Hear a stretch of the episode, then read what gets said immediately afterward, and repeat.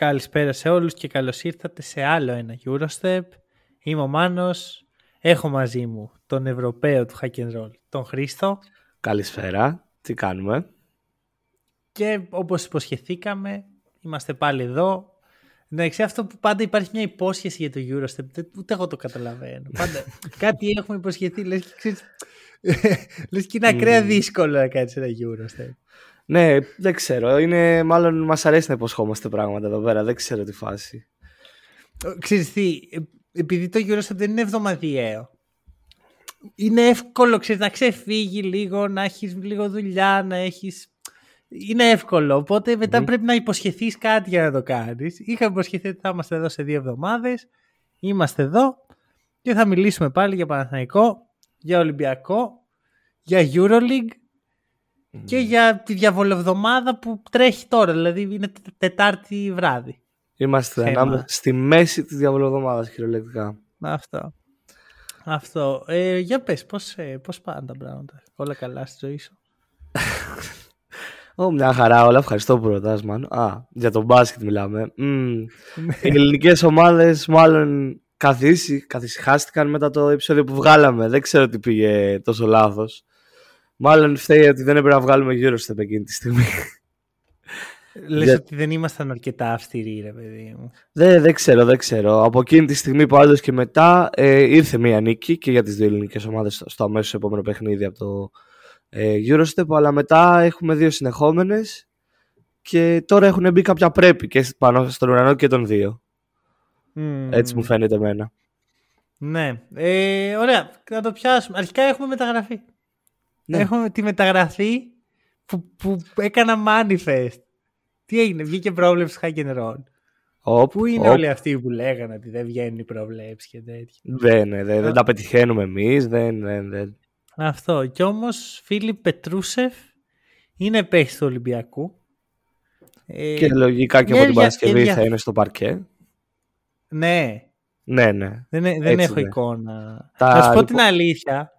Νόμιζα θα παίζει χθες. Και μπήκα και, και το βλέπω εκεί με ζακετούλα ε, στον πάγκο και λέω όπα. Τι βάση. Τα reports, τα reports λένε ότι παίζει από, αύριο, από την Παρασκευή ο Πετρούσεφ και από την επόμενη εβδομάδα παίζει και ο Williams Goss. Οπότε φτάνουμε σε ένα σημείο να δούμε έναν ολοκληρωμένο Ολυμπιακό. Σιγά σιγά. Ναι, ναι, ναι. ναι. Για πες λοιπόν για, για το Σέρβο.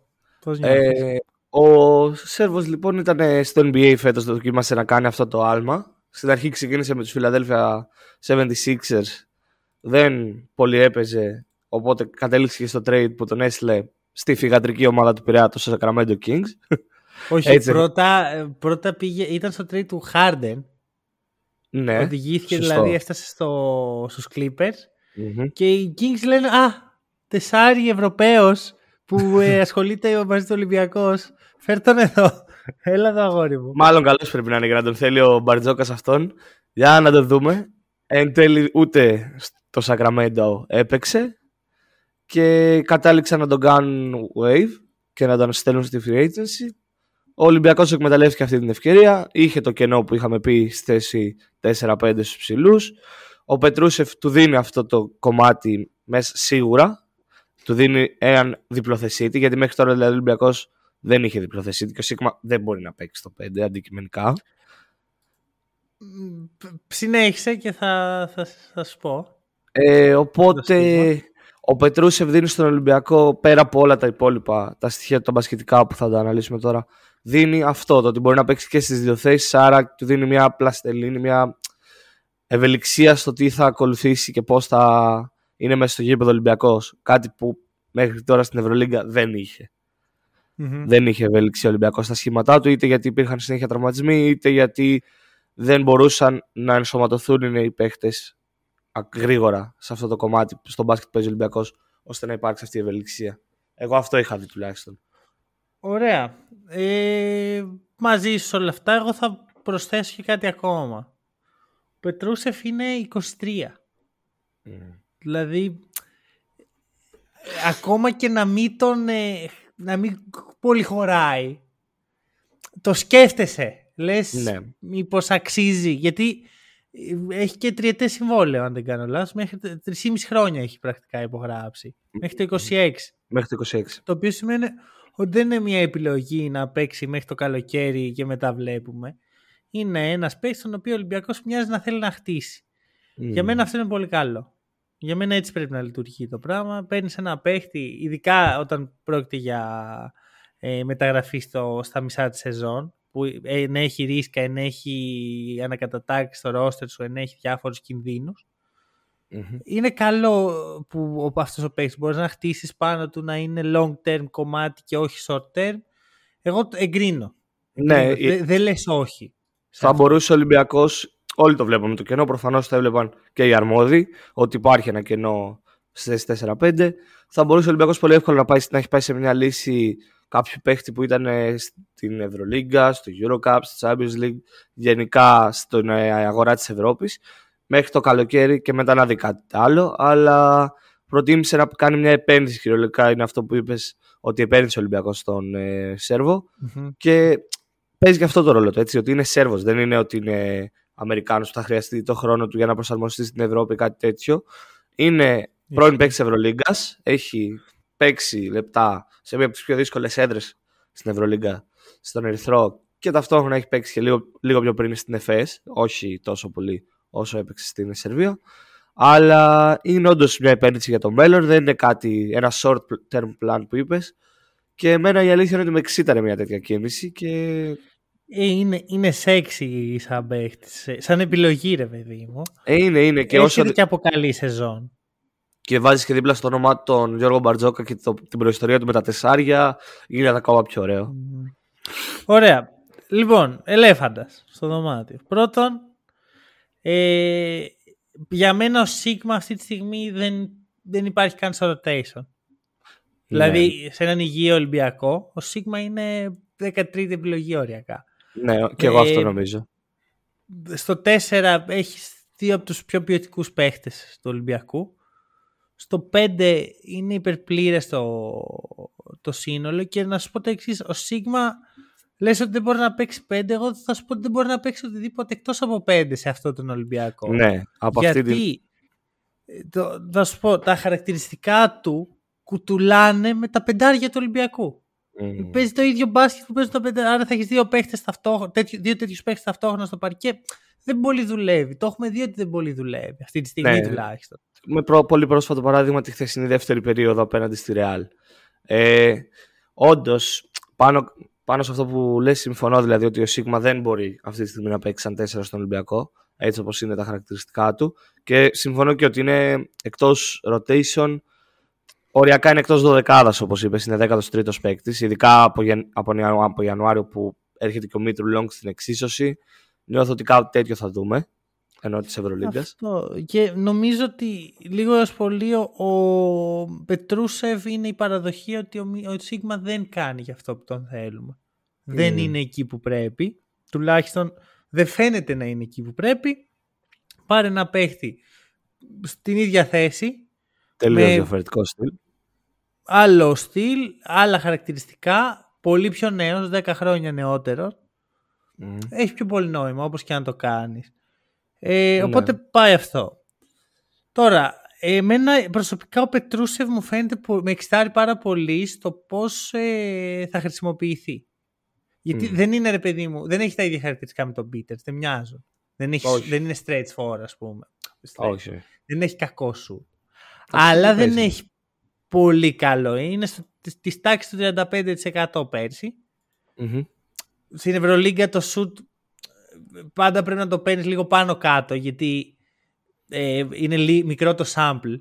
Δεν, mm. δεν σουτάρουν τόσο πολύ παίχτες όσο στο NBA για να πεις ότι α, 38% σημαίνει 38%, 35% σημαίνει 35%. Ναι, δεν είναι ότι πήρε και 150 σουτ, 150 τρίποντα ο Πετρούσεφ, είναι μικρό του στο δημό. Αυτό. Ε... Ε, σε τι σχήματα τον βλέπεις; Τον βλέπω και δίπλα στον Φαλ. Περισσότερο μου κολλάει δίπλα στο Φαλ. Γιατί έχει αυτό το παιχνίδι off-ball ο Πετρούσεφ που ο Πίτερ δεν το πολύ έχει. Φαίνεται ότι το έχει εντάξει ενώ τα κοψίματα στην μπασκέτα. Ναι. Ε, ο Πετρούσεφ ε, του αρέσει πάρα πολύ να κόβει και το είδαμε πέρυσι με τον Ερυθρό σε, αρκετά, σε αρκετές φορές να γίνεται αυτό. Ε, απ' την άλλη τον βλέπω και δίπλα στον Peters σε ένα σχήμα small ball ουσιαστικά που θέλει ο Ολυμπιακός να ανοίξει λίγο το γήπεδο. Ε, Ναι. Γενικά φαίνει αυτό που σου είπε ευελιξία. Προφανώς και μπορεί να παίξει και με τον Μιλουτίνοφ, όχι τόσο πολύ όμως όσο με το Φάλ, γιατί ο Μιλουτίνοφ του αρέσει να τελειώνει τις φάσεις στο post, ενώ του Φάλ να δημιουργεί από το post. Ε, Μμμ. τα πεντά... το- Γενικά αυτό που είπα για τον Πετρούσεφ είναι ότι δίνει μια ευελιξία στον Ολυμπιακό και όντως ισχύει αυτό. Δηλαδή ε, μπορεί να χρησιμοποιηθεί όπως ήδη είπαμε σε πολλά πλάνα. Το μπάσκετ του ταιριάζει αρκετά. Γιατί και μπορεί να πάρει το σουτ όπως, λέ- όπως είπαμε και του αρέσει να κόβει και πώς άμα χρειαστεί δεν είναι και ο πιο δυνατό, το πιο δυνατό κορμί αλλά δεν πάει να είναι ένα ψηλό παιδί που έναν κοντύτερο αντίπαλο θα μπορέσει να τον ποστάρει. Ε, Ερώτηση. Είναι για σένα το τέλειο fit; έτσι όπως είχαν δημιουργηθεί τα πράγματα πιστεύω πως ναι. Ωραία, μισό. Πριν απαντήσεις, πριν συνεχίσεις τη σκέψη σου, να σε πάω σε δύο εβδο... στη συζήτηση που είχαμε δύο εβδομάδες πριν. Που ισχυρίστηκες ότι το χτίσιμο του Ολυμπιακού, ας πούμε, είναι καλό και απλώς τελειώνει πιο αργά από ότι ένα συνηθισμένο χτίσιμο.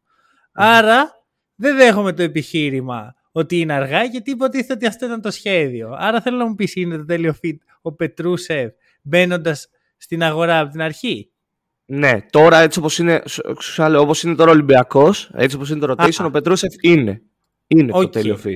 Δεν θα συμφωνήσω. Δεν θα, προ- ε, θα, σου πω, θα σου πω στο επόμενο βήμα και θα σου πω ότι ο Σίκμα αυτή τη στιγμή είναι το εκτός Α το fit. Σίγμα, είπαμε. Έφυγε ο Σίγμα. Ναι, Το- το όπως είναι η ξεχνάμε. Είναι Ναι, ο- ο ενδέκατος ξένος του Ολυμπιακού Ωραία. στα χαρτιά αυτή τη στιγμή. Μμμ, μμμ, μέχρι ο μμμ. Μητρολόγ να βγάλει διαβατήριο.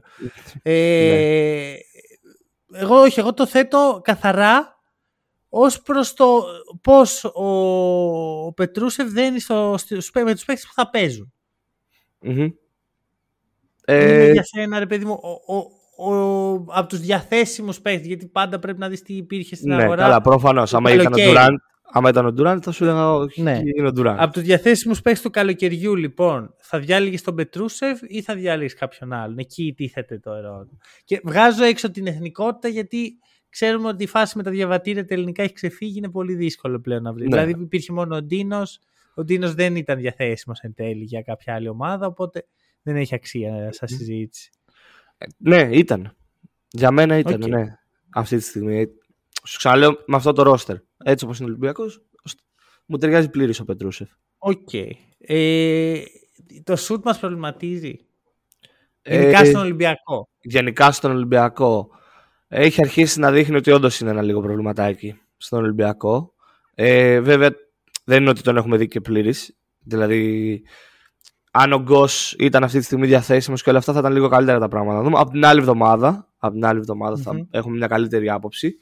Ε, αλλά ναι, είναι γιατί ε, παίχτες που πρέπει να πάρουν τα σουτ δεν τα παίρνουν από, εκείνη- από αυτή την άποψη Δηλαδή, ή ο- οι ομάδες έχουν πλέον καταφέρει με πολύ βασικό τη Real χθες να στοχεύουν και να στοχεύουν καλά τον Ολυμπιακό στους άσου Μμμ. μέσα εισαγωγικά παίχτες.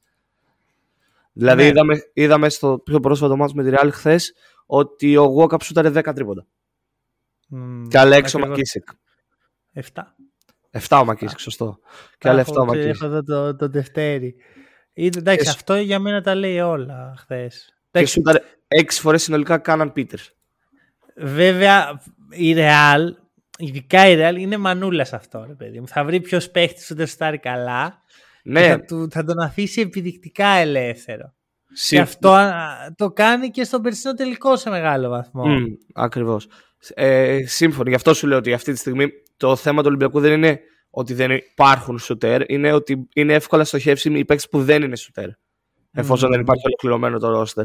Δηλαδή, σε κάποια φάση χθες ο Ολυμπιακός έπαιξε με πεντάδα Λούτζι, ε, Βόκαπ, Μακίσικ, Σίγμα, Μιλουτίνοφ. Ναι. Δεν σουτάρει κανένας. Να πεις ότι, Αυτό. είναι, ότι υπάρχει ο σουτέρ μέσα. Να σου δώσω λίγο νούμερα που έχω εδώ. Δεν δεν είναι κάτι σπουδαίο, αλλά μου έχει κάνει μεγάλη εντύπωση. Μμμ. Έβλε... Άμα δεις το chart των τριπώντων, ρε παιδί μου, του Ολυμπιακού, στο το πίνακα, τα ποσοστά πάνω σε εξής. Ο νούμερο ένα σε ποσοστό είναι 54,9% ο Πίτερς. Ο Τρελό. νούμερο 2 είναι 53,8% Αζέια Κάναν. Τρελό. Νούμερο 3, 45% Williams Goss. Williams Goss. Μμμ.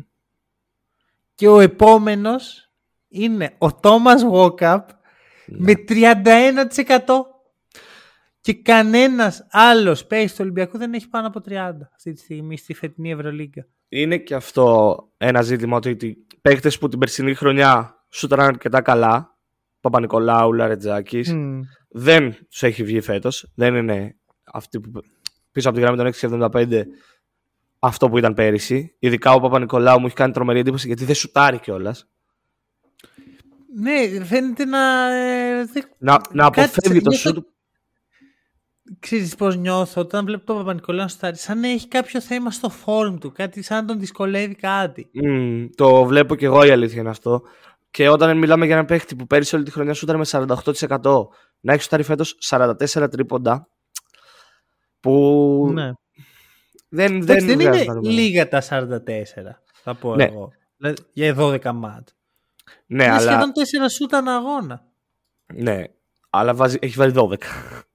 Ε, αυτό Εκεί είναι. το ζήτημα. η- Εκεί είναι το Η ζήτημα. ευστοχία είναι. Και όντως νιώθω ότι κάτι το δυσκολεύει στο σουτ εκείνη τη στιγμή. Δεν, δεν ξέρω αν ισχύει. Μπορεί να είναι δικό μου, δικιά μου αίσθηση. Αλλά το release του μοιάζει διαφορετικό του Παπα-Νικολάου.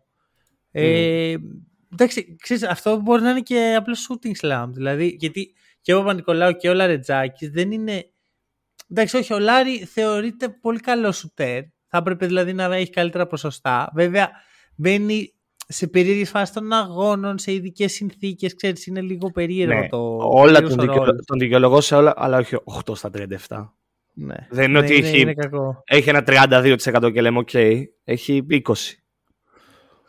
Ωστόσο, η ερώτηση είναι. που, ε, γιατί πρόσχε, είναι ότι δεν σουτάρουν καλά αρκετοί παίχτες. Και ο, εγώ θα βάλω και τον Μπρασδέκη στην εξίσωση. Ο οποίος βέβαια και πέρσι είχε ξεκινήσει και έχτιζε φούρνους και μετά το βρήκε. Μμ. Άρα μπορεί να γίνει το ίδιο. Ε, εγώ θα σου πω το εξής έτσι όπως το βλέπω. Ο Ολυμπιακός έχει 37% στο τρίποντο αυτή τη στιγμή. Με τον Κάναν και τον Πίτερ να σουτάρουν εξωπραγματικά νούμερα. Έξω πραγματικά. 50, νούμερα. Μμ. 53 και 54% αντίστοιχα. Δεν πρόκειται να συνεχιστεί αυτό για όλη τη σεζόν. Μμμ. Η ερώτηση είναι πόσο θα πέσει. Δηλαδή θα πάει στις τάξεις του 50, θα πάει στις τάξεις του 48, θα πάει στο 40. Πέρσι Θα- αυτή παίξει κοντά στο 40 και οι δύο. Μμμ. Που δεν θα, είναι σου, βα- θα σου βάλω και ένα άλλο ερώτημα στην εξίσωση. Ταυτόχρονα απαντώντας σε αυτό που ρωτάς για τον Κάναν και τον Πίτερς, θα βάλω για τους υπόλοιπους παίκτες του Ολυμπιακού που μέχρι στιγμής δεν σουτάρουν καλά. Το ότι μήπως παίζει ρόλο το ότι είναι ένα συνεχόμενο σερί και κάποια στιγμή δεν μπορούν να είναι τα ίδια ποσοστά. Δηλαδή, οι τρεις παίκτες του Ολυμπιακού καλύτεροι, σουτέρ αυτή τη στιγμή με τα καλύτερα ποσοστά, είναι τρεις μη διεθνείς στο παγκόσμιο κύπελο. Mm. Τρεις Αμερικάνοι κιόλας. Τρεις Αμερικάνοι κιόλας. Που ξέρουμε Ναι. ότι στην off-season δεν κάτσαν, θα δουλεύουν στο shoot τους. Ναι. Μήπως παίζει και αυτό ένα ρόλο. Και ναι, θα πέσει ο Κάναν και ο Πίτερς, αλλά η αλήθεια είναι ότι δεν έχουν πάρει τρελά shoot τραβηγμένα σε κανένα, Όχι. σε κανένα δεν μάτς. είναι- Αυτό, είναι το, αυτό είναι το τρελό. Ότι ενώ είναι σε τέτοια κατάσταση, δηλαδή χθες θα περίμενα να δω τον Κάναν και τον Πίτερς να σου πάρουν περισσότερα shoot. Παρότι δεν Ναι. τους τα έδινε η άμυνα, να τα πάρουν. Αλλά είδαμε ότι δεν είναι αυτό το στυλ του Ολυμπιακού που προτιμάει να παίξει. Δηλαδή, ακόμα και σε αυτή την κατάσταση που βρίσκονται οι δύο παίκτες που είναι στη ζώνη του λικόφωτο, ε, ξαφνικά βλέπουμε ότι παίρνουν αυτά που τους δίνει η ομάδα. Και εμένα αυτό είναι που μου Ναι. λέει ότι δεν μπορούν να πέσουν έξω πραγματικά. Δηλαδή, δεν, θα πάει, δεν νομίζω ότι θα πέσει κάτω από το 45 κανένας από τους δύο. Που Οκ. είναι τεράστιο ποσοστό. Κοίτα, είναι λίγο. Αν το καλοσκεφτείς, έχει ε, κάτι φιλοσοφικό μέσα το ερώτημα. Ναι. Γιατί η ερώτηση είναι τι είναι αυτό που κάνει ένας σουτέρ το 40% να ανεβαίνει. Μμ. Το, ε, να ανεβαίνει στο 53%. Και εντάξει, για μένα σίγουρα έχει να κάνει με το sample ότι είναι σχετικά μικρό. Έχει να κάνει με το ότι φέτος παίζουν πολύ περισσότερο. Ξέρεις, ζεσταίνεσαι πιο εύκολα. Ζεσταίνει το χέρι σου από το να παίζεις 10 λεπτά, 15. Ο, Δηλαδή πέρυσι ο Κάναν ήταν πολύ χαρακτηριστικό αυτό που συζητάμε στην αρχή ότι δυσκολεύεται. Είναι ότι νιώθεις πιο άνετα, είσαι ήδη μέλος του ρόστερ, τα συστήματα, τους συμπαίχτες σου, τον προπονητή, όλο το πακέτο. Μμμ. Και για μένα είναι και αυτοπεποίθηση μέσα. Ξέρεις Ναι. ότι είμαι ο man ρε παιδί μου εδώ τώρα. Ε, Είμαι από πέρσι, με εμπιστεύονται, παίζω 30, όχι και όχι 15. Αυτό, το δίνω, αυτό, με το, αυτό που είπες τώρα το τελευταίο το δίνω πολύ περισσότερο και στον Beaters. Γιατί πέρυσι ήταν, mm. έπαιζε τα σκάρτα λεπτά, άντε και να μπορεί και αγώνε να μην έπαιζε, όπως και στον τελικό δηλαδή. Και εν τέλει το καλοκαίρι ο Ολυμπιακός παίρνει μια απόφαση και του λέει ότι πάμε. Είμαστε μαζί σου. Ναι, Δικό σου είναι. Εσύ. Ναι. Εσύ, εσύ έχει, προχώρα. Έχει μέσα και αυτό θα έλεγα. Mm-hmm. Απ' την άλλη, ξέρεις, ε, ναι, δηλαδή άμα δεν βρει από αλλού σου το Ολυμπιακός, μπορεί να κινδυνεύσει. Και το είδαμε αυτό χθες, τη βραδιά που ο Πίτερς και ο Κάναν για ψυχή λόγους. Δεν έχει σημασία γιατί. Γιατί το ότι θα γίνει κάποια στιγμή είναι δεδομένο. Μπορεί μια μέρα να μην στάρει καλά. Μπορεί μια μέρα να τον κλείσει άμυνα καλά και να μην μπορεί να στάρει καθόλου. Πρέπει να βρει από άλλου σουτ. Πρέπει να βρει από τον Μπρασδέκη, από τον Παπα-Νικολά, από τον Λάρι, από τον Πετρούσεφ ίσως. Δεν ξέρω πόσο ψηλά μπορεί να πάει το τρίπο του Πετρούσε. Μπορεί να κουμπί, αν ακουμπήσει στο 40 είναι πολύ καλά. Είναι ναι. τρο, τρομακτικά καλά. Mm-hmm. Αυτό ε, και τη volume πάντα. Το ακούμε αυτό, δηλαδή, αυτό που είπα περί κούρασης. Για τους υπόλοιπους. Το ακούμε αυτό που είπαμε περί κούρασης για τους υπόλοιπους. Ότι μπορεί το απλά ο Παπα-Νικολάου αυτή τη στιγμή να είναι κουρασμένος. Το ακούω. Ε, ειδικά για τον Παπα-Νικολάου, εντάξει, το έχουμε ξαναπεί ότι παίζει τέσσερις σεζόν σε οριακά. Από τον τραυματισμό του δηλαδή και μετά το έχει πάρει σε mm Οπότε το ακούω πάρα πολύ. Το ακούω και για το Γόκα που είχαμε κάνει μια συζήτηση την προηγούμενη φορά ότι είναι έτσι πιο, ε, πιο κουρασμένος, είναι ξεκάθαρο. Είδαμε μια ανάκαμψη σε αυτό. Όχι τόσο σε, σε ποσοστά, γιατί δεν είναι ο ρόλος του Γόκα να στάρει. Mm. Ε, Καλά. Είναι άλλος ο ρόλος του. Πώς; Ναι, ναι, αλλά από το προηγούμενο επεισόδιο που κάναμε και είπαμε για τον Walkup ότι είναι κουρασμένος και ότι να δούμε πώς θα οδηγηθεί η κατάσταση τώρα χωρίς τον κόσμο. Ο Walkup έχει στάρει 7 τρίποντα στο μάτς με τη Ζαλγκύρη, 5 στο μάτς με τη Μονακό και 10 στο μάτς με τη Ρεάλ. Δεν τα τσιγκουνεύεται τα σου. Δεν, δεν είναι ότι το φοβάται η αλήθεια. Είναι, το δίνουν αλλά το παίρνει. Είναι, και, μάλιστα, το φοβάται για μένα. Και, και μάλιστα είναι η δεύτερη φορά που παίρνει 10 τρίποντα σε έναν αγώνα, έτσι. Η πρώτη. Στην φετινή σεζόν. Στην πρεμιέρα με τον Παναθηναϊκό. Α, ναι, ναι, το, το έχω ξεχάσει αυτό. ε, θα σου πω. Δηλαδή, ο Γόκαπ έχει πάρει φέτος σε 12 μάτς 20 σουτ, 20 τρίποντα. Σε 12 μάτς 20 τρίποντα. Ε, σε 2 μάτς από τα 12, 20 τρίποντα. Α, α, Κοίτα, συνολικά έχει πάρει 70. 70 τα περισσότερα από κάθε άλλο στο Ολυμπιακό. Αυτό, εντάξει, αυτό είναι λάθος. Είναι λάθος και του Γόκαπ και της ομάδας, κατά τη γνώμη μου. Mm, δηλαδή, σε κάποια ε, φάση. Ε, πες, πες. Χθες, για χθες τα έλεγα και εγώ, σε κάποια φάση φαινόταν ότι το τραβάει από τα μαλλιά. Στο δίνουν, άστο. Φαίνεται ότι σήμερα δεν μπορείς. Δεν το έχεις. Δεν, είναι... ναι. δεν το πιστεύεις, δεν ξέρω τι πάει λάθος, δεν με έμπαινε η μπάλα. Ξέρεις τι γίνεται; Αυτό έχει να κάνει πάρα πολύ με το τι παίχτες έχει, έχει γύρω του και αν μπαίνει τα σου των άλλων. Δηλαδή, όταν μπαίνουν τα σου του Κάναν, βλέπεις το Walkup να ξεκλειδώνεται. Όταν μπαίνουν τα σου του Πίτετς, βλέπεις το Walkup να ξεκλειδώνεται. Όταν παίζει με το Μακίσικ, ο οποίος δυσκολεύεται να στάρει, και παίζει με έναν Κάναν, ο οποίος τον έχουν διαλύσει στο, στην off-ball άμυνα. Ε, δυσκολεύει το πράγμα. Πώς να το κάνουν. Και ήταν και κάτι σχήματα με Σίγμα μέσα που εντάξει, εκεί τι να κάνει ο Walkup. Θα το πάρει το shoot. Κακός. Mm. Δηλαδή, αλλά δεν είναι μόνο ευθύνη του παίχτη, είναι όλης της ομάδας. Mm-hmm. Δηλαδή είναι δουλειά της ομάδας να βρει τον τρόπο να αξιοποιούνται τα χαρακτηριστικά κάθε παίχτη με τον καλύτερο δυνατό τρόπο. Σωστό, σωστό. Και να πούμε για χθες έτσι ότι ο Λαρετζάκης έβαλε δύο τρίποντα.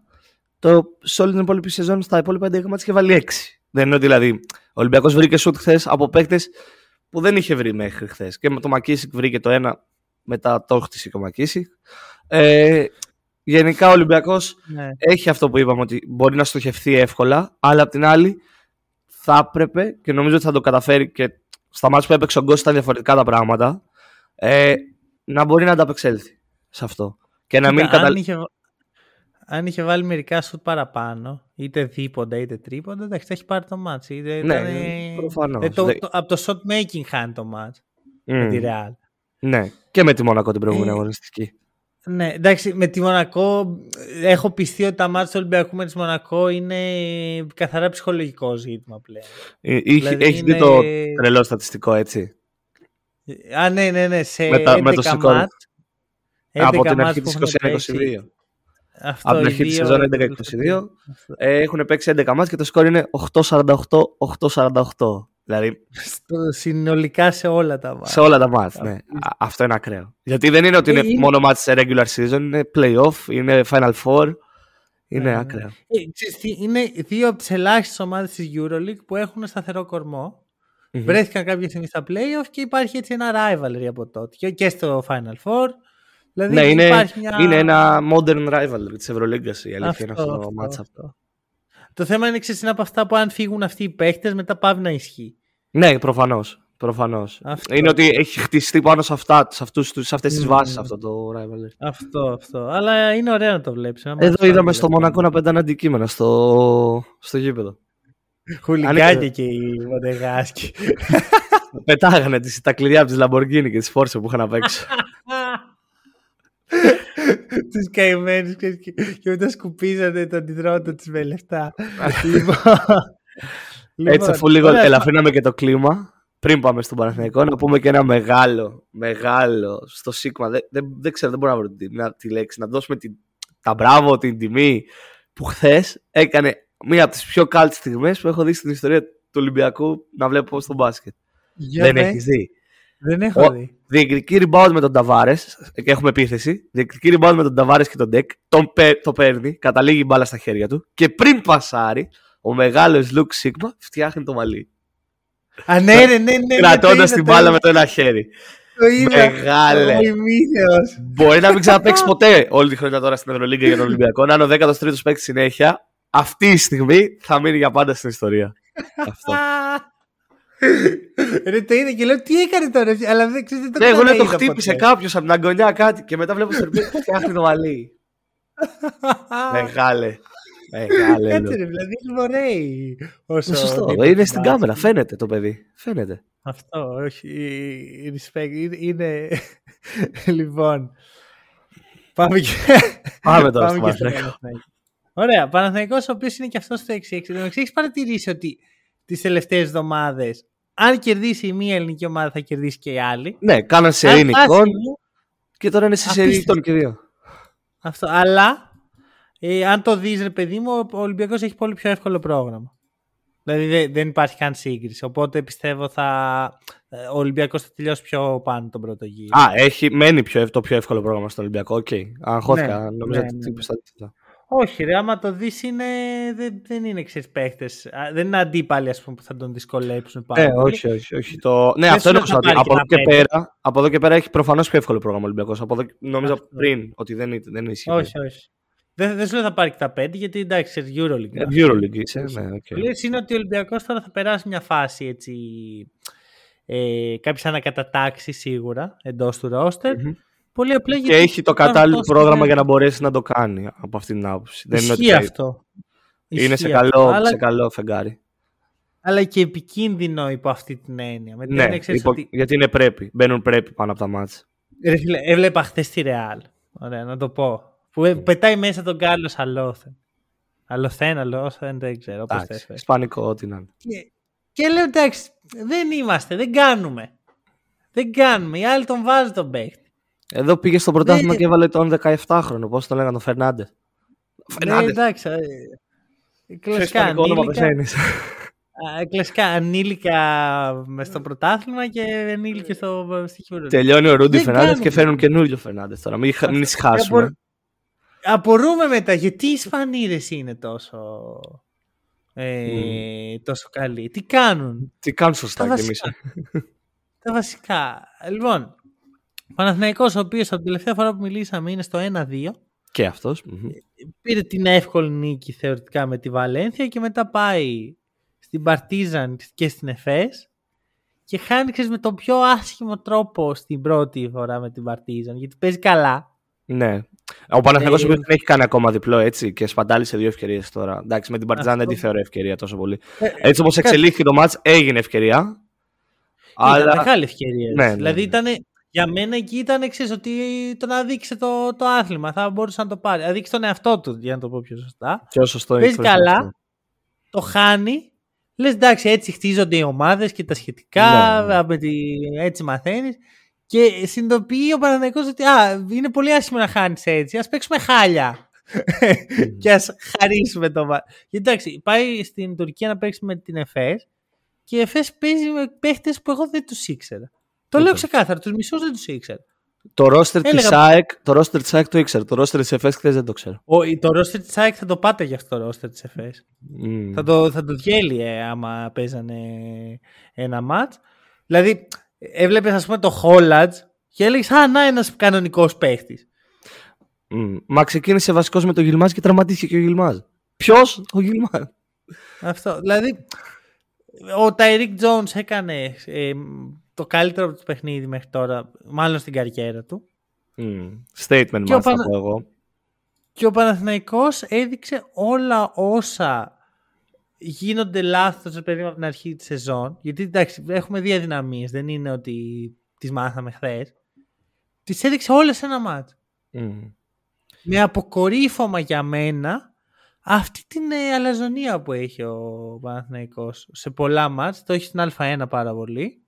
Και τώρα mm. το βγάζει και σε εμάς στη Euroleague από ό,τι φαίνεται ότι έλα μωρέ εντάξει, είμαστε, καλή, είμαστε η ακριβή ομάδα. Ναι, ναι. Αυτό ε, έβγαλε. Ε, νιώθει ο Παναθηναϊκός ότι θα κερδίσει με την αστερός σκονή του χθες και κάτι που δεν γίνεται. Δεν μπορείς να... Και αυτό το δίνω και στον Αταμάνι, αλήθεια είναι πολύ. Το ότι έχει αυτό το, το στυλ. Δηλαδή, χθες μπήκε ο Παναθηναϊκός σε μάτς που έπρεπε να μπει και να το καθαρίσει από την πρώτη περίοδο λόγω των απολειών που είχε η ΕΦΕΣ και ότι ήταν κυριολεκτικά μισή ομάδα ε, και να το καθαρίσει. Και μπήκε ο Παναθηναϊκός με αυτό το υφάκι ακριβώς όπως το είπες. Το, mm. το είμαστε πιο πάνω, είμαστε καλύτεροι, θα το πάρουμε έτσι. Και κάτι που στην Ευρωλίγκα δυστυχώς ακόμα και με τρεις παίκτες να κατέβει άλλη ομάδα δεν γίνεται. Ακόμα ε, και μα... 5 στα 29 τρίποντα να σουτάρει. Μα στο μπάσκετ γενικά δεν γίνεται αυτό κανονικά. Δεν είναι. Επειδή στην Α1 η διαφορά των ε, δύο μεγάλων ομάδων είναι τεράστια από την 8η. Ναι. Δεν σημαίνει ότι θα έπρεπε να, να επιτρέπεται αυτό. Απλώς εντάξει. Εγώ χρεώνω πολλά περισσότερα από αυτό στον Αταμάν. Να σου πω την αλήθεια. Δηλαδή, να σου το πω ως εξής. Είμαι άνθρωπος που ξέρεις, δίνω χρόνο στον προπονητή και για κανένα λόγο δεν θα πω Α, δεν κάνει ο Αταμάν και τα σχετικά. Καλά, προφανώς. Αλλά αν μου λες ότι πρέπει τώρα οπωσδήποτε να βαθμολογήσει τον Αταμάν, θα σου λέγω ότι δεν, δεν έχει κάνει καλή δουλειά. Ναι, το συμφωνώ απόλυτα. Μένα, αυτό φαίνεται πάρα πολύ στο rotation, το οποίο το συζητήσαμε λίγο την προηγούμενη εβδομάδα, αλλά εκεί ο Παναθηναϊκός κέρδιζε. Τώρα που χάνει, γίνεται ακόμα πιο εμφανές, γιατί χάνει και από αυτό. Φταίει ναι. και αυτό. Στη Σερβία και... ειδικά φταίει ξεκάθαρα ε, αυτό. Εσύ ξέρεις ότι σου είπα ότι πρέπει να μιλήσουμε για το rotation πριν ε, γίνει το χθεσινό. Γιατί χθες ο Παναθηναϊκός παίζει με, με έξι παίχτες. Ναι. Χωρίς λόγο. Μπορεί εύκολα να ανοίξει το rotation και να κρατήσει φρέσκο το roster του, το, την πεντάδα του σε όλο τον αγώνα και να χτυπήσει αυτό που η ΕΦΕΣ δεν έχει. Και ο Παναθηναϊκός Μα... πάλι κλειδώνεται και παίζει με έξι παίκτες για, για πάρα πολύ μεγάλο χρονικό διάστημα. Για το μάτσο Ο Βιλντόζα, ο Βιλντόζα έχει παίξει 6 λεπτά. Mm. Κάιλ Γκάι, ο οποίος είναι και με το ένα πόδι έξω, 2 λεπτά. Μπαλτσερόφσκι, 4 λεπτά. Ο 7ο παίχτης σε χρόνο είναι ο Κώστα το κούμπο 8,5 λεπτά. Ξεχνάς, Ματζούκας 1,5 λεπτό. Και ο Ματζούκας σε, σε δύο, με 2 λεπτά. Με 2 λεπτά, ναι. Τι είναι αυτό, αυτό είναι ρόστερ Δεκεμβρίου. Mm. Συγγνώμη, αλλά αυτό είναι παροδία. Δεν το, καταλαβα... δεν μπο... Ε, το μυαλό μου δεν μπορεί να το καταλάβει. Γιατί συμβαίνει αυτό. Σε μια ομάδα που υποτίθεται ότι πρέπει να χτιστεί από το μηδέν κυριολεκτικά πρέπει να χτιστεί. Πρέπει όλοι αυτοί οι παίκτες να βρουν ρυθμό, να, να πάρουν πράγματα, να, δουν τι, να δείξουν τι είναι ικανοί, να δουν σε ποια σχήματα δουλεύουν. Να μην παίζουν. Μα με την Παρτιζάν, να σου το πω και στο προηγούμενο μάτς. Δηλαδή έγιναν όλα αυτά χθες. Με την Παρτιζάν ο Παναθηναϊκός είναι αρκετά καλός όπως λες. Και στην παράταση φαίνεται ότι είναι κουρασμένος. Και δεν είναι η πρώτη φορά που φαίνεται για τον, για τον Παναθηναϊκό στην παράταση. Ξέρεις ναι. που αλλού ήταν ξεκάθαρο. Χθες. Που, OK, okay, έχει κάνει ήδη ε, το λάθος ο να έχει αφήσει την Εφές στο ματς. Δεν θα έπρεπε. Mm. Πρέπει να το καθαρίσει αυτό το ματς. OK. Okay. Αλλά στο τέλος ο Παναθηναϊκός δεν, μπορεί να, δεν έχει καθαρό μυαλό. Και αν δεν συγγνώμη, σε όλο το ματς δεν έχει καθαρό μυαλό. Δεν μπορώ να πιστέψω ότι αυτό δεν έχει σχέση με την κούραση. Ναι. Ναι, όχι, όχι, συμφωνώ.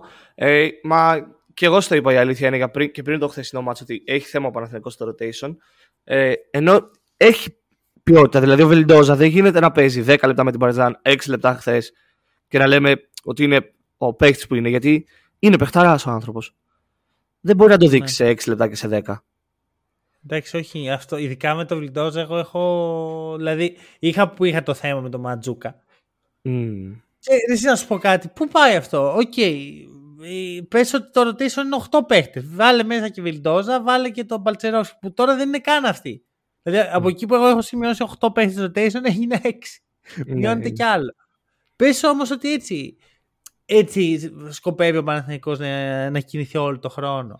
Και ε, θα σου βάλω και το άλλο στην, ε, στην, ε, στη συζήτηση. Ότι ο Αντετοκούμπος στη Σερβία δεν έπαιξε. Χθες έπαιξε 8 λεπτά. Μπορείς να μου εγγυηθείς ότι αύριο θα παίξει, ή το Αντετοκούμπο ή τον Μπαλτσερόφσκι; Ένας από τους δύο τουλάχιστον. Και δεν θα παίξει 40 λεπτά ο Καταλαβαίνω. Λεσόρτ. Δε- Αυτό δεν το καταλαβαίνω. Δηλαδή αντί να χτίσεις ένα από τους δύο, να τους δώσει, να του δώσει αυτοπεποίθηση, να φτιάξει σχήματα. Λέμε, Νιώθω λέμε για το Μίτογλου. όσο- Λέ, λέμε για το Μίτογλου ότι την αρχή της χρονιάς ότι είναι τρομερός, εξωπραγματικός, κάνει τρομερά πράγματα και πάμε να τον κάψουμε. Δηλαδή στη Σερβία ο Μίτογλου έπαιξε 41 λεπτά. Ναι. Ναι, 41. όχι, είναι- είναι- Και μαθα... ήδη βλέπεις ότι υπάρχει πτώση. Ναι, Δεν προφανώς. υπάρχει φρεσκάδα στο παιχνίδι του. 33 λεπτά έπαιξε Εντάξει. χθες. Δηλαδή τι περιμένουμε, αύριο να μπει να παίξει άλλα 35 και να είναι πάλι ο ίδιος που είναι. Αυτό, πε- πέφτουν ρε παιδί μου τα, τα νούμερα του στο σουτ που είναι full λογικό γιατί Φυσιολογικό. δεν είναι ε, σουτέρ του 45, του 48, οκ. Μμμ. Θεωρώ πως αυτό που, ε, που εντάξει, ο Μίτογλου είναι ένα παράδειγμα, ο Γκραντ είναι ένα παράδειγμα, Ναι. ο Σλούκας είναι ένα παράδειγμα. Και θα, Εντάξει, θα, γι- θα αρχίσει να γίνεται παράδειγμα και ο Λεσόρτ. Δεν είναι αυτό, φυσιολογικό να αντέξει. εντάξει, Είναι full λογικό και νιώθω πως Παναθηναϊκός έχει γίνει δέσμιος των προσδοκιών του ρε παιδί μου. Ξέρεις, είναι το κλασικό που συζητάμε ότι ο Παναγιώτης θέλει να κερδίσει και θέλει να το κάνει τώρα Μμμ. και για να το κάνει αυτό θυσιάζει την μακροχρόνια βελτίωση της ομάδας για εφήμερες νίκες που δεν έρχονται ούτε αυτές εν τέλει και είναι πολύ λογικό γιατί πρώτον παίζουν και άλλες ομάδες Ναι. δεύτερον το ότι μειώνεις το rotation δεν σημαίνει ότι βρίσκει χημεία από τη στιγμή που δεν υπάρχει καμία χημεία ούτως ή άλλως δεν είναι ξέρω εγώ ότι αυτοί οι παίχτες παίζαν μαζί πέρσι οι έξι και τώρα αργείς να βάλεις τους καινούριους μέσα επειδή δεν έχουν ε, αφομοιώσει το σύστημα. Είναι Και αυτοί οι πρέπει όλοι να καινούργιοι. αφομοιώσουν.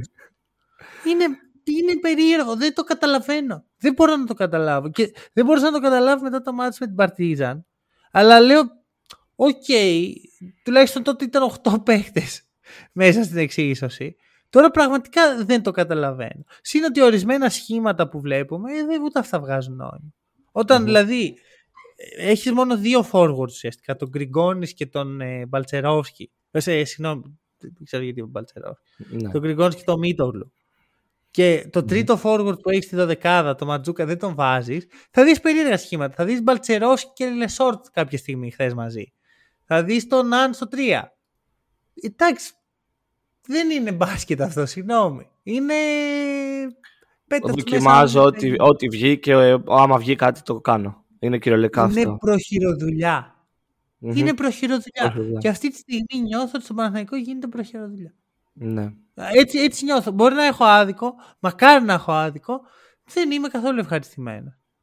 Το ακούω ξε- απόλυτα. ξέρεις τι, και δεν έχει να κάνει, δεν είμαι δυσαρεστημένος για το τώρα, ρε παιδί μου. Οκ, ξέρω εγώ, θα χάσει από την Παρτίζαν, θα χάσει από την Εφές. Πιστεύω ότι σε τρεις μήνες θα το πληρώσει πολύ πιο ακριβά αυτό ο Παναθηναϊκός. Ναι, σίγουρα. Μα αν ο Παναθηναϊκός συνεχίσει με αυτό το μικρό rotation, θα βρει ένα τη φόρμα του, okay, θα βρει γρήγορα οι παίκτες που θα φορμαριστούν και αναγκαστικά μετά το, Μάιο, θα, έχ- το Μάρτιο θα έχουν σβήσει μπαταρίες. Δεν γίνεται δηλαδή να συνεχιστεί όλο αυτό έτσι.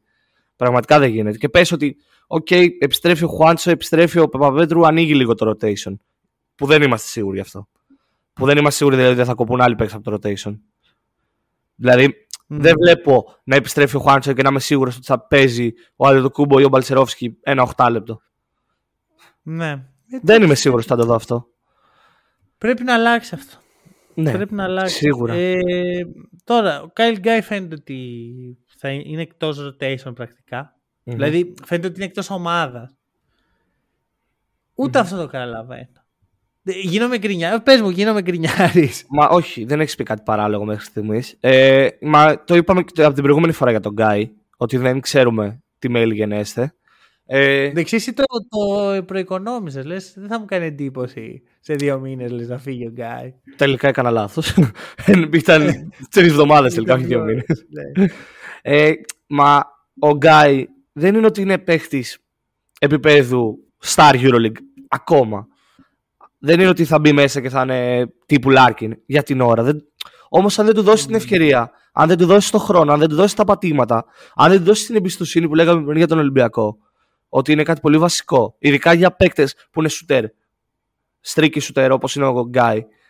Ε, ε, φίλε, δεν τον χάνεις τον παίχτη. Χάνεις τη συγκέντρωσή Ναι. του, χάνεις τα πάντα και το είδαμε αυτό και για τον Γκάι και στο ελληνικό πρωτάθλημα που έπαιξε για πρώτη φορά το Σαββατοκύριακο με την Καρδίτσα, που δεν ήταν συγκεντρωμένος, δεν ήταν ότι έπαιζε και έδειχνε ε, αυτό που μπορεί να δείξει. Και είναι πολύ λογικό γιατί πλέον ο Γκάι έχει στο μυαλό του ότι όποτε παίζει, όποτε παίζει, παίζει απλά και μόνο επειδή δεν υπάρχει κάποιος άλλος να παίξει. Ναι. Έχει Ναι, χάσει ναι, full ναι. την αυτοπεποίθησή του. Και θέλω να πω ότι εδώ το βλέπω και στο Βιλντόζα αυτό και δεν είμαι σίγουρος για την ώρα. Θέλω να δώσω λίγο χρόνο παραπάνω. Να το πούμε στο επόμενο Εντάξει. επεισόδιο δηλαδή. Ξέρεις ποια είναι η διαφορά, ότι ο Βιλντόζα είναι proven. Ναι, ο Δηλαδή, Βιλντόζα είναι κάποια proven. στιγμή, Ξέρει α- τι θα. Αν του δώσει χρόνο, θα την κάνει τη δουλειά. Ακριβώς. Ο Γκάι δεν είναι. Και Μμμ. είναι υποχρε... είσαι υποχρεωμένος να επενδύσεις στον Γκάι. Ο- Δεν... Η επένδυση δεν είναι μόνο οικονομική στους παίχτε. Αυτό το μπερδεύουμε λίγο στην Ελλάδα. Δεν είναι ότι παίρνω ένα παίχτη, τον αφήνω εκεί στην ακρούλα και κάποια στιγμή θα τα βγάλει τα λεφτά του. Είναι, θέλει συνεχώς χρόνο, δουλειά, ε, θυσίες, θέλει τέτοια πράγματα. Εγώ ξέρω τι, θα δεχόμουν να μου πεις ότι κοίτα, ο Παναθηναϊκός παίρνει τον Γκάι για επένδυση για το μέλλον ότι του χρόνου τέτοια εποχή περιμένει τον Γκάι πολύ καλύτερο και πολύ πιο μέσα στο rotation και για να γίνει αυτό ε, τον βάζει πολύ στην Ελλάδα, τον βάζει και λίγο στη EuroLeague. Α, Δεν γίνεται αυτό όμως. Ο Παναθηναϊκός δεν πήρε τον Γκάι περιμένοντας ότι έχει βρει έναν, το- τον Σέιν Λάρκιν 2.0 Μμμ. και σε τρεις μήνες αποφάσισε ότι α, τελικά δεν είναι ο Σέιν Λάρκιν 2.0, φύγε. Θα Όχι. φέρουμε τον Kendrick Nunn. Δεν είναι ότι δεν είναι, ο- ε, σε- δεν είναι ο Σέιν Λάρκιν. Δεν μπορεί να γίνει ο Σέιν Λάρκιν. Δεν είναι. Δεν είναι τώρα. Δεν, Ναι. έχει, δεν βάζει 30 πόντους κατευθείαν. Δεν μας κάνει. Αυτό. Δε- Εγώ δεν το καταλαβαίνω αυτό. Δηλαδή δεν δεν θεωρώ. Ρε παιδί μου, αν το δεις στη, στη ρίζα του, όλα αυτά που συζητάγαμε πέρσι για τον Παναθηναϊκό, ο οποίος ο Παναθηναϊκός πέρσι έχει μια μιζέρια, έχει λιγότερο budget, έχει χειρότερους παίχτες, έχει χειρότερο ρόστερ, ισχύουν ακόμα. Δεν έχουν αλλάξει. Απλώς είναι πιο γυαλιστερά τα ονόματα. Θες να σου πω για πέρυσι, μιας και το βάλες στη συζήτηση, τι ρεκόρ είχε ο Παναθηναϊκός στην 12η αγωνιστική; 6-6. 6-6. 6-6. Βέβαια εντάξει. Είναι λίγο. Ξέρεις, Ναι, οκ. δεν Ε, είναι ότι το βάζω στη συζήτηση και σου λέω ότι κοίτα ήταν καλύτερος πέρυσι. όχι, Είναι ίδιος με Άλλο φέτος. θέλω να πω, ρε παιδί μου. Η- Συμπέφτει αυτό στο τέλος του winning streak του Παναθηναϊκού Μμ. που, έχει, που κάνει Και όταν στην έρχεται αρχή το του bacon. losing streak. Ναι. Κάτι περίεργο γίνεται εκεί και μετά πάνε όλα ε, στον κατήφορο. Δεν θεωρώ ότι θα γίνει το ίδιο. Ωστόσο, θεωρώ ότι τα λεφτά μπορούν να σε πάνε μέχρι ένα σημείο. Μπορούν να σε πάνε Μμ. στην οχτάδα. Ίσως, ίσως μπορούν να σε πάνε στα διεκδικήσει στο Final Four. Θεωρώ όμως ότι για να πάρεις την κούπα πρέπει να έχεις κάτι παραπάνω. Και δεν ξέρω αν ο Παναθηναϊκός το έχει. Αυτή τη Δεν, στιγμή. δεν θέλω να μπω σε αυτή τη συζήτηση. η Αλήθεια είναι δεν μπορώ να κρίνω από τώρα για αν ο Παναθηναϊκός έχει αυτό που χρειάζεται για την κούπα γιατί ε, δεν- είναι, έχει πολύ δρόμο ακόμα. ε, πάρα πολύ δρόμο Μμμ. ακόμα. Ε, απλά εγώ θέλω να πω ότι και αυτή, αυτή τη στιγμή και σε μένα ο Παναθηναϊκός απαισιοδοξία μου βγάζει περισσότερο παρά αισιοδοξία. Έχει, έχει κάτι... Εντάξει, είναι και λίγο ήττες. Ναι, ναι. Ξέρεις, α, σκέψου το εξής. Θα μπορούσε ο Παναθηναϊκός να έχουν μπει δύο σουτ και να έχει κάνει το 8-4. ναι. Και ναι, εντάξει.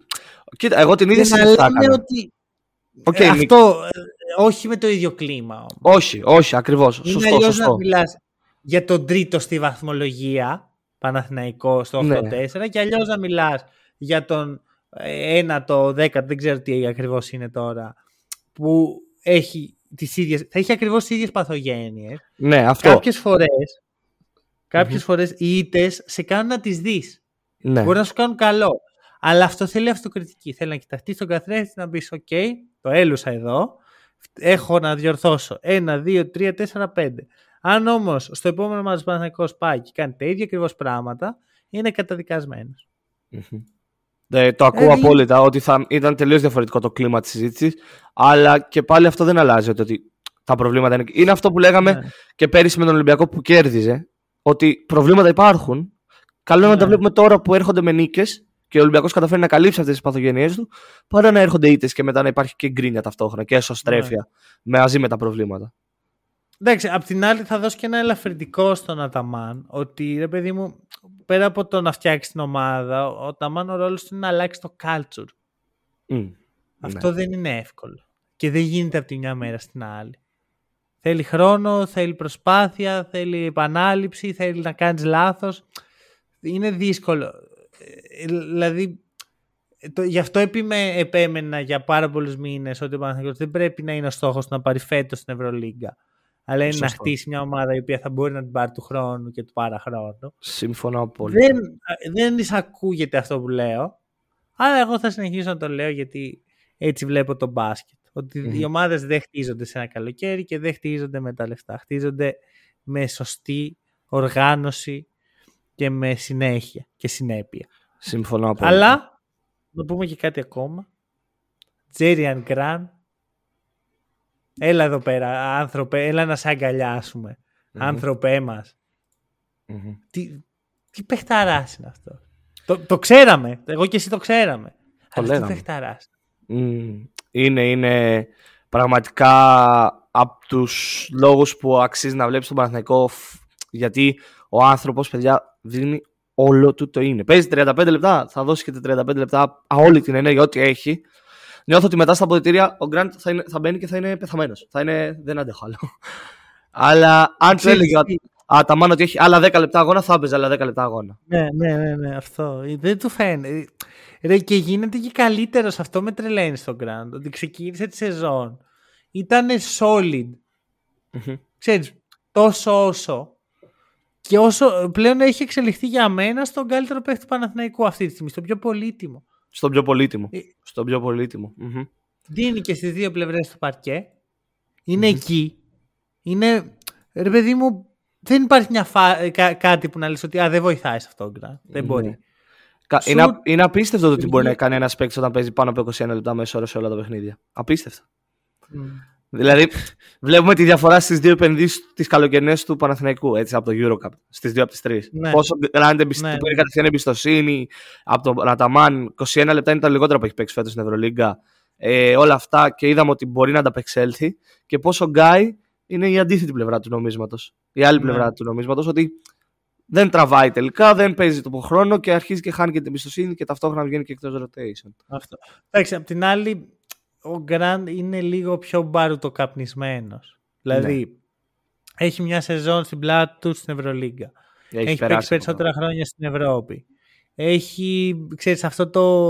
Εντάξει, έχει και πιο μεγάλη καριέρα, παιδί μου. στο NBA για χρόνια. Δηλαδή, ο Γκραντ... Καλά, ναι. Δεν αναιρώ κάτι από τον Γκραντ λέγοντας αυτό, το ότι πιστεύοντας ναι, ναι, ναι, έγινε καλύτερος. Προφανώς του το δίνω ακόμα παραπάνω γιατί παίζοντας 25 στην αρχή της Ευρωλίγκας, ναι. τα διεκδίκησε και τα κράτησε και μπράβο ναι, όχι. Πραγματικά. Εμένα το point μου είναι ότι είναι πιο εύκολο να δεις αυτό που, που είδε ο Αταμάν στο Grand. Και είναι και λίγο ρε παιδί μου ότι έχει όλα τα χαρακτηριστικά που χρειάζεται ο Παναθηναϊκός. Έχει μέγεθος, έχει two-way ας πούμε. Έχει χαρακτηριστικά που δεν έχει στην περιφέρεια άλλος. Ναι, δεν κάνει λάθη πολλά. Έχει 49 assist για 14 λαθη Δηλαδή το καλύτερο assist turnover ratio στην ομάδα είναι πάρα πολύ σημαντικός για το σύνολο και συγχρόνως είναι πάρα πολύ οικονομικός. Όχι το συμβολέο του που είναι σχετικά χαμηλό για αυτά που προσφέρει. Είναι οικονομικός μέσα στο γήπεδο. Ξέρετε, δεν καταναλώνει πολλές κατοχές όπως θα το δώσω ότι αυτή τη στιγμή κάνει ο Κώστας Λούκας. Γιατί εδώ πέρα δεν, ε, δεν θα κρυφτώ από... Εδώ μιλάμε τη γλώσσα της αλήθειας. Ε, έτσι είναι. Καταναλώνει πάρα πολλές κατοχές ο Λούκας. Πρέπει κάποιος να το πει. Δεν υπάρχει λόγος να το κάνει αυτό. Και όταν ρολάρει ο Παναθηναϊκός, τον βλέπεις ένα δημιουργικό χαρακτήρα και όταν λίγο ζορίζει το πράγμα, ξαφνικά τον πιάνει η Μάικλ Τζόρνταν. Ο Γκραντ είναι το αντίθετο. Είναι, είναι αυτό που σου είπα στην αρχής της χρονιάς για τον Σλούκα. Έτσι, ότι προτιμώ να τον έχω σαν δημιουργό παρά σαν εκτελεστή. Εδώ όμως το έχουμε. Ξέρεις, είναι αυτό το βλέπουμε. Βλέπουμε και τις φάσεις που είναι δημιουργικός. Mm. Και βλέπουμε και τις φάσεις που δεν είναι και είναι μέρα νύχτα. Απ' την άλλη, βλέπεις ένα Grand το οποίος είναι πάντα τόσο όσο, ρε παιδί μου. Τι χρειάζεται Ναι. η ομάδα σήμερα, να σουτάρω, θα σουτάρω. Να πασάρω, θα πασάρω. Αυτό που με, ναι, αυτό ακριβώς, αυτό που με τρελαίνει πε- ακόμα περισσότερο για τον Grant που με ενθουσιάζει είναι ότι ο, σαν παίχτης, δεν το είχα δει εγώ γιατί τον παρακολουθούσα και στην Προμηθέα τον Grant, όπως έχω ξαναπεί και όλα αυτά. Δεν ήταν αυτό που είναι τώρα. Ήταν πιο επιπόλαιος, ήταν πιο ε, ασταθής. Τώρα νιώθω ότι ο Grant έχει εξελιχθεί σε έναν παίχτη που για μένα δεν τον έχω δει ακόμα να κάνει λάθος επιλογή μέσα στο παρκέ. Ναι. Δηλαδή ναι, ναι. μου βγάζει ότι κάθε επίθεση που η μπάλα είναι στα χέρια του θα γίνει σωστή επιλογή. Εντάξει, πιστεύω ότι είναι ο συνδυασμός της εμπειρίας που έχει αποκομίσει στο ευρωπαϊκό μπάσκετ μαζί με μια πάρα πολύ καλή χρονιά πέρυσι στο Eurocup που είναι ο MVP της οργάνωσης Ναι. και μια συνέχεια που τη φέρνει στο τώρα ε, επειδή παίζει. Ναι, ναι, ναι, ναι. Όχι, Αυτό, είναι δηλαδή αυτό. πιστεύω- Βγάζει ότι βγάζει τη σωστή επιλογή πάντα. Η σωστή πάσα, το σωστό shoot, το σωστό timing, το, σω- το σωστό να ελέγξει το ρυθμό σωστά. Είναι, παίζει σαν να είναι μπαρουτοκαπνισμένο και να παίζει 10 χρόνια Ευρωλίγκα και όχι 5 χρόνια στην Ευρώπη.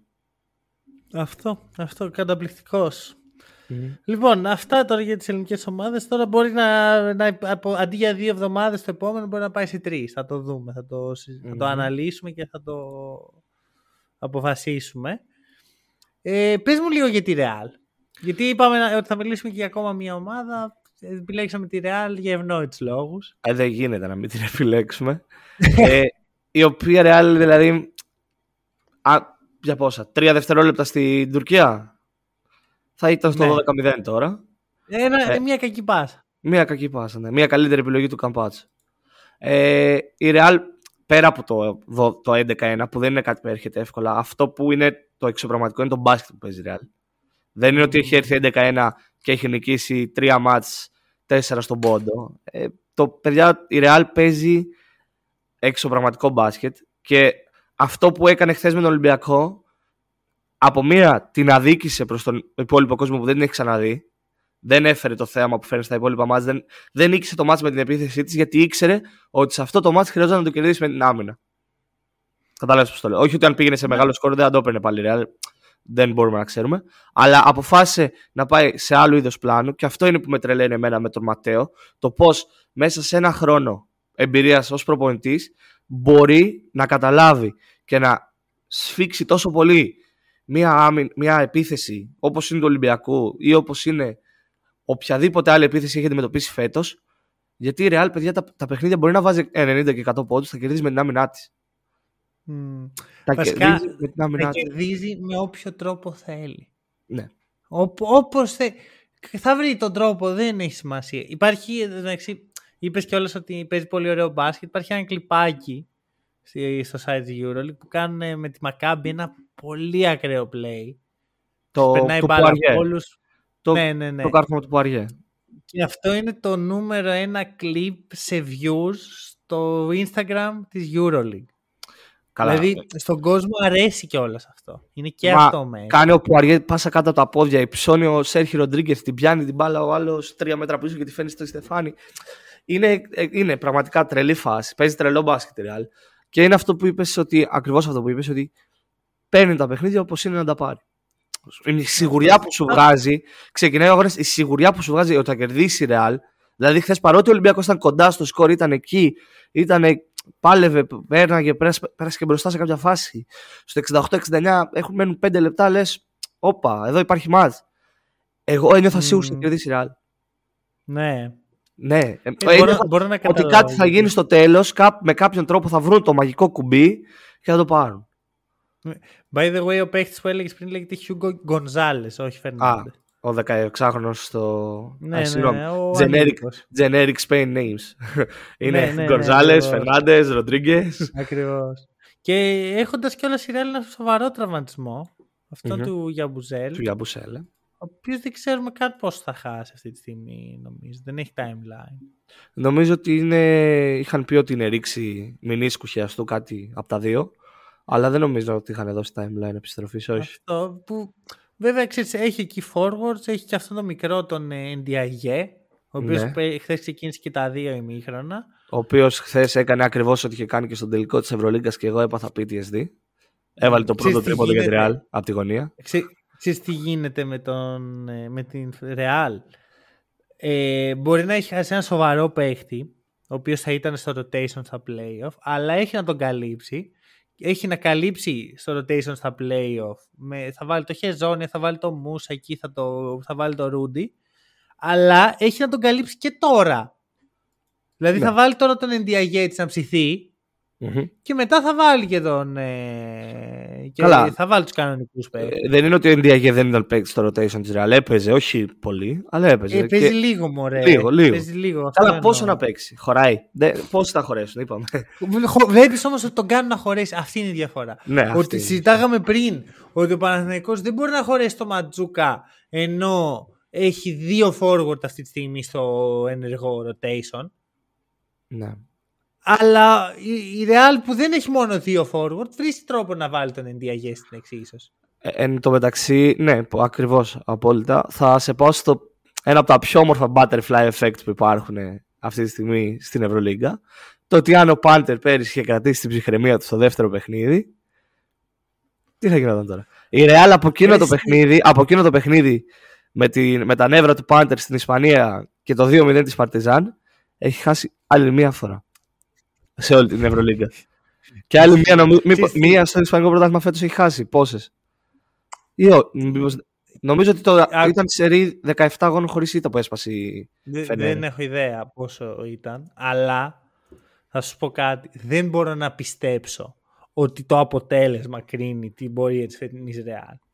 Εκείνο το αποτέλεσμα. Πιστεύω ότι αν ο Πάντε δεν ότι η φετινή Real δεν θα ήταν καλή. Καλά, προφανώς. Δεν είναι ότι ε, είναι στάνταρ τι θα γινόταν. Απλά σου λέω ότι Αυτό... που έχουμε φτάσει έτσι από εκείνο το σημείο. Με, με την έννοια ότι η Real μπορεί να έχανε εκείνη τη σειρά, αλλά έτσι κι αλλιώς είχαμε πει εξ αρχής ότι κάνει rebuilding η Real. Έχει ναι. άλλο στόχο. Αλλά δεν νομίζω ότι θα ήταν ο Τσου Ματέο εδώ. Αν Εγώ πιστεύω θα ήταν. Πιστεύω όσο. Για, να σου πω γιατί το πιστεύω. Γιατί ακόμα και που κέρδισε ο Ματέο, η Real πάλι ακολούθησε το ίδιο πλάνο. Πήγε να πάρει το σκαριόλ. Και πλέον ναι. δεν της έκατσε. Ή, ε, ή τον αρνήθηκε η ίδια, δεν ξέρω. Δεν άλλη μία ήττα έχεις στο πρωτάθλημα η Real από τη Μάλαγα την πριν δύο εβδομάδες. Το, point με μένα είναι ότι οι, οι, οι κανονικές ομάδες δεν χτίζονται με βάση τα αποτελέσματά τους μόνο, αλλά με βάση ένα process. Και πιστεύω ότι η Real αυτό το process, αυτό που βλέπουμε τώρα, το είχε ήδη στο μυαλό του. Ναι. Καλά. είναι ε, αυτό είναι το ότι έχει, είναι και Real, έχει και την άνεση των χρημάτων και το brand name. Ναι. Το μόνο, το μόνο θέμα που είχε πέρυσι η Real, τι λέγαμε, έχει ένα θεματάκι στον Άσο. Τι, ποια ήταν η καλύτερη λύση στην αγορά της Ευρωλίγκας στον Άσο, ο Καμπάτσο. Τι ναι. έχει κάνει η Real, τι, τι διαχωρίζει όμως από την Παρσελώνα. Που ότι ο Καμπάτσο έχει και προϊστορία εκεί. Είναι ότι εκεί δημιουργήθηκε κιόλας. Άλλο εννοώ. Ότι τι διαχωρίζει την καλή ομάδα. Εντάξει, τώρα και η Μπαρσελόνα παίζει καλά, αλλά εδώ βλέπουμε ότι αρκετά χρόνια δεν κάνει αυτό που θέλει η Μπαρσελόνα την τελευταία πενταετία. Mm-hmm. Παρότι έχει ρίξει πάρα πολλά λεφτά, περισσότερα από τη Real. Ναι. Τι διαχωρίζει αυτές τις δύο ομάδες; Α, δεν είναι. Εγώ πρέπει να απαντήσω. Νομίζω ότι ήταν ρητορικό ναι. ερώτημα. Θα πάντα και εσύ μετά μέσα. Εντάξει, είναι ε... ρητορικό. OK, okay, okay. ε, απλά νιώθω ότι η Μπαρτσελώνα πήγε σε βεβαιασμένε αγορές και βεβαιασμένα άρχισε να χτίζει κάτι και κάθε καλοκαίρι έδειχνε ότι θα πάει και σε ακόμα πιο πλούσιο ρόστερ, σε ακόμα πιο σταράτες επιλογές και όχι κάτι που θα τη βοήθησε για να ξεκλειδώσει αυτούς που έχει ήδη εκεί. Εγώ αυτό νιώθω. Ότι δεν έδειξε εμπιστοσύνη στους παίκτες που ήδη είχε δώσει πολλά χρήματα η Μπαρσελόνα. Ενώ η Real απ' την άλλη το έκανε αυτό. Δεν είχε πλάνο. πλάνο δεν είχε ναι. πλάνο. Βεβαιασμένε επιλογές. Από εκεί ξεκινάνε όλα. Πλάνο. Δεν, ε, ακόμα και να καταφέρεις με, με προχειροδουλειά να κερδίσεις ένα πρωτάθλημα, δεν... το θέμα είναι ότι θα χάσεις το επόμενο και όλα τα επόμενα. Αυτό, αυτό ακριβώς. Αυτό ακριβώς. Προτιμώ να χάσεις ένα πρωτάθλημα μία χρονιά να πάει χαμένη για να είναι καλύτερες οι επόμενες παρά να κάνεις μία καλή χωρίς να την απολαύσεις, χωρίς να είναι κάτι να χτίζεις σιγά σιγά. Ναι, και μετά ναι. οι επόμενες να είναι χειρότερες από ό,τι θα μπορούσε να είναι αυτή η μία. Λοιπόν, αυτά. Ευχαριστούμε πάρα πολύ όσοι μας ακούσατε. Τα λέμε σύντομα.